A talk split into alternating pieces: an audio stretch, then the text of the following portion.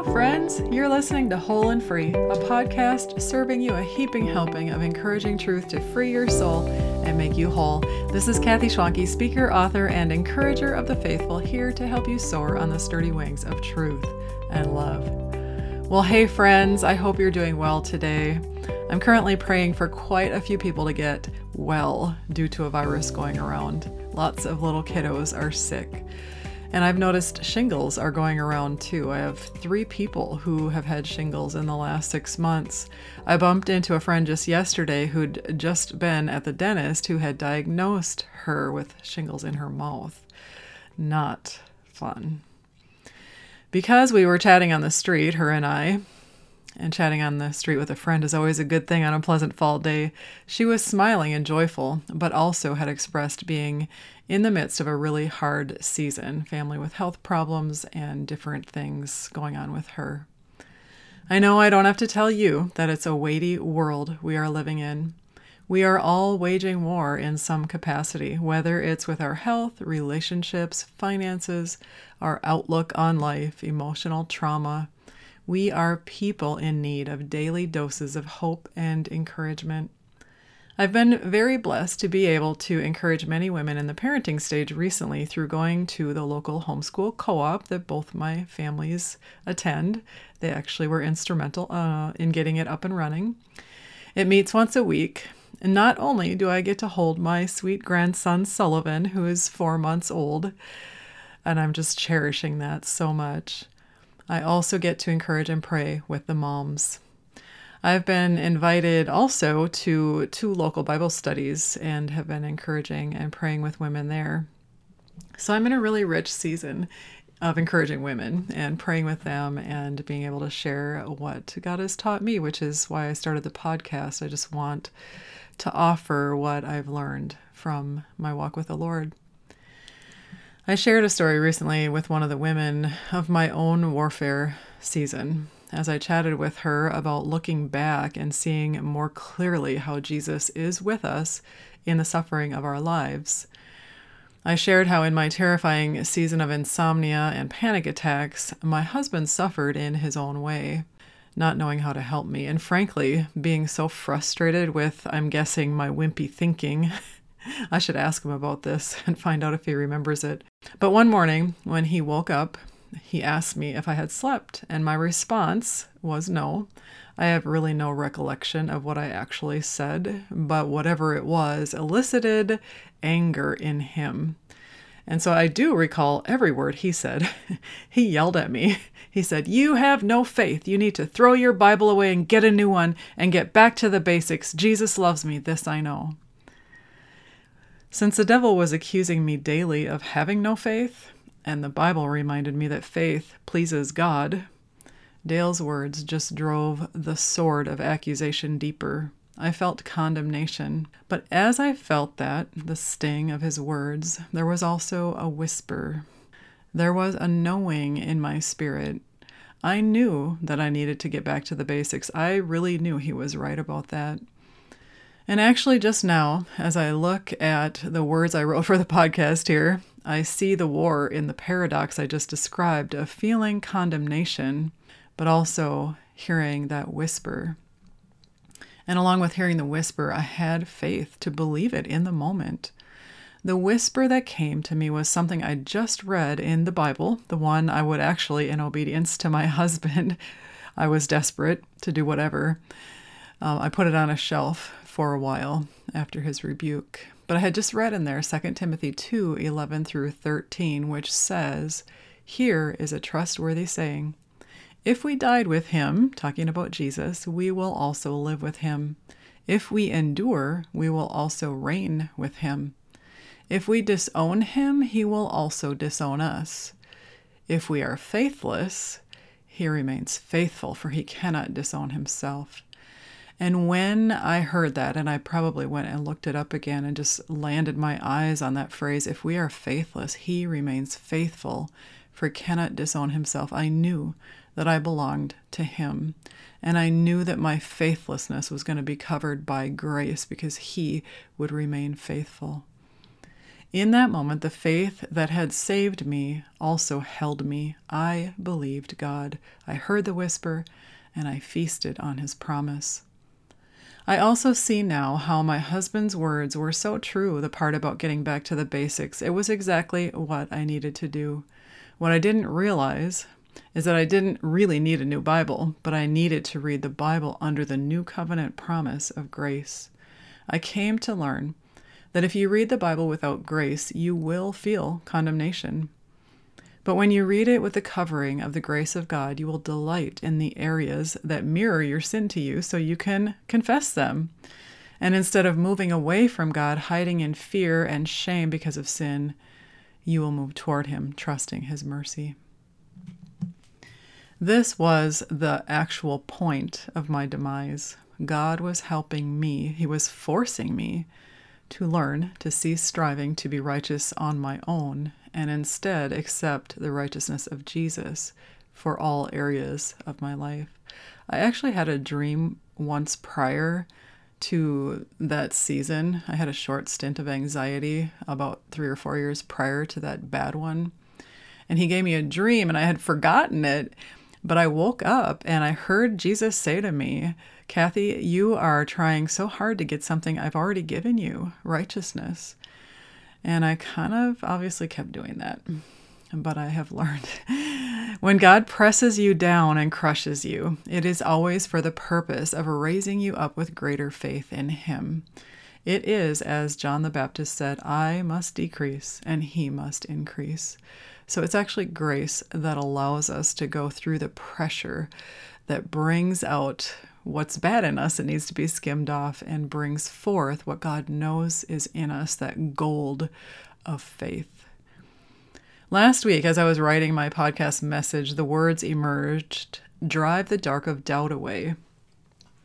And so the theme of the podcast came from the hymn, Joyful, Joyful, We Adore Thee. The day Dale yelled at me, looking back, I see it was the light of His Word that enabled me to begin to look up and receive the light of His smile and bloom into a smile of my own. And that was from the lyric from Joyful, Joyful, We Adore Thee. And my podcast last week is looking up and receiving the light of His face and being able to bloom and change our countenance from the dawn of dark or the dark of doubt um, by adoring the Lord, by looking up. Today, as I asked the Lord what the theme should be, another lyric from the same hymn landed on my heart, and it's not even as if I've been listening to the hymn. I heard it in my spirit Victors in the midst of strife. I thought of my friend who has shingles in her mouth and all the struggles. Well, just after hearing that this morning, I saw a meme by Sally Clarkson on Instagram. It said, Celebration is one of the most effective weapons we have against the darkness of our day. When we celebrate, we proclaim the fact that there is still good in the world because God is still faithful in it. In the comment beside the meme, she wrote, Sometimes celebrating, enjoying, and laughing seem almost inappropriate in a world as broken as ours. We look around and we see panic, tragedies, dot, dot, dot. How can we laugh and celebrate and eat pizza? She said. And then she quoted Paul's words to Timothy God did not give us a spirit of fear, but of power, love, and a sound mind. And she continued to write Though dark and scary events may take place, our homes and communities can still be bastions of celebration, laughter, worship, thankfulness, and fun. Our love, our friendship, our sympathy can be life giving instruments of hope. It moved me when I read her words, partly because of what I noticed last week on the podcast how, as I read Jeremiah and Ezekiel's words during a war in Israel, my heart was left feeling cloudy. But in looking up and tilting my head back to receive the grace of his face, my smile emerged. His love bloomed my countenance and put a song in my heart. Evidently, that song is Joyful, Joyful, We Adore Thee. Even though I wasn't hearing the whole song, he just keeps dropping phrases in my heart from that song. Adore Thee this adoration of who God is, of His love, mercy, grace, power, kindness, His urgent parental care for us, indeed drives the dark of doubt away. And as I read our sister Sally's words about celebration, I remember the lyric of one of David's songs He, Jesus, our shepherd, prepares a table before me in the presence of my enemies. And that's from Psalm 23 5a. I like to bring life to the words in my imagination. I picture myself sitting at a table, the king's table. There are candelabras dancing flames, heaping plates of food, goblets of fine wine. The fragrance of a feast envelops me. But that's not the best part. The best part is that I look into the eyes of strength and victory himself, and because of my place at his table, I rest. I have peace because my king has already won the victory. What is your battle right now, friend? What are you urgently seeking a breakthrough for? What are you kneeling over and over to receive? What is it that weighs your heart and causes the ache in your soul? Look at that thing right now. Then see yourself in the scene. There you are, sitting at the king's table, napkin in your lap, fork ready to feast on his goodness, to look at his glory, and you catch his eyes. There it is, love holds your gaze. What has the king promised you at his feasting table? Do you need courage and strength? Hear him say in Isaiah 41:10, "Don't be afraid, daughter, don't be afraid, son, for I am with you. Don't be discouraged, for I am your God. I will strengthen you and help you. I will uphold you with my victorious right hand.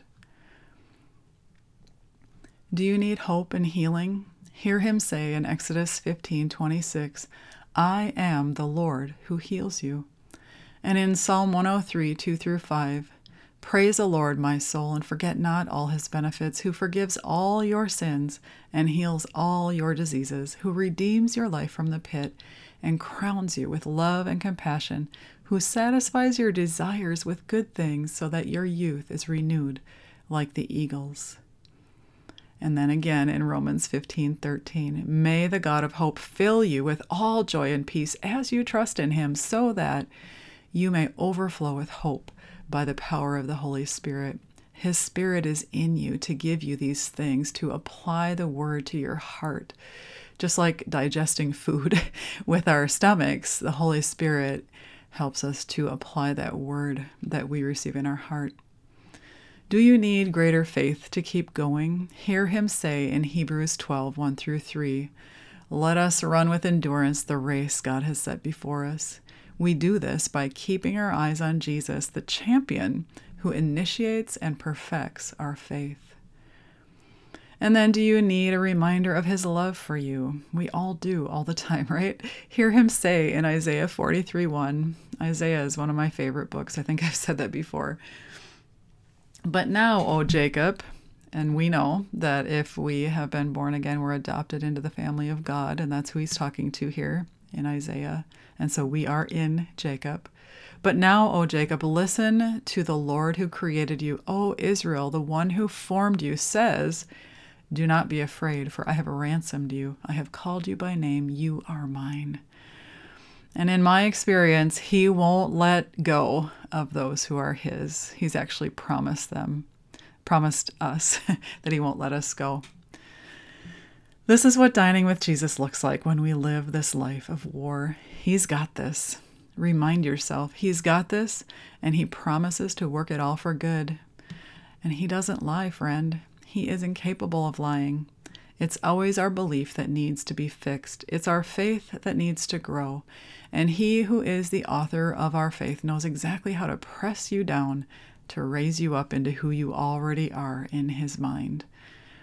So pull up your seat to the table today and feast on His word. Dine on the holy feast which fortifies, sustains, and strengthens you. And remember, friends, the Lord loves you. Jesus died to set you free. He's with you to serve you, to dine with you, and to get you through to the other side of this battle that you're fighting in His strength. Do your part of seeking Him, and He will do His of saving you. Feast, celebrate, be joyful in hope, patient in affliction, and faithful in prayer.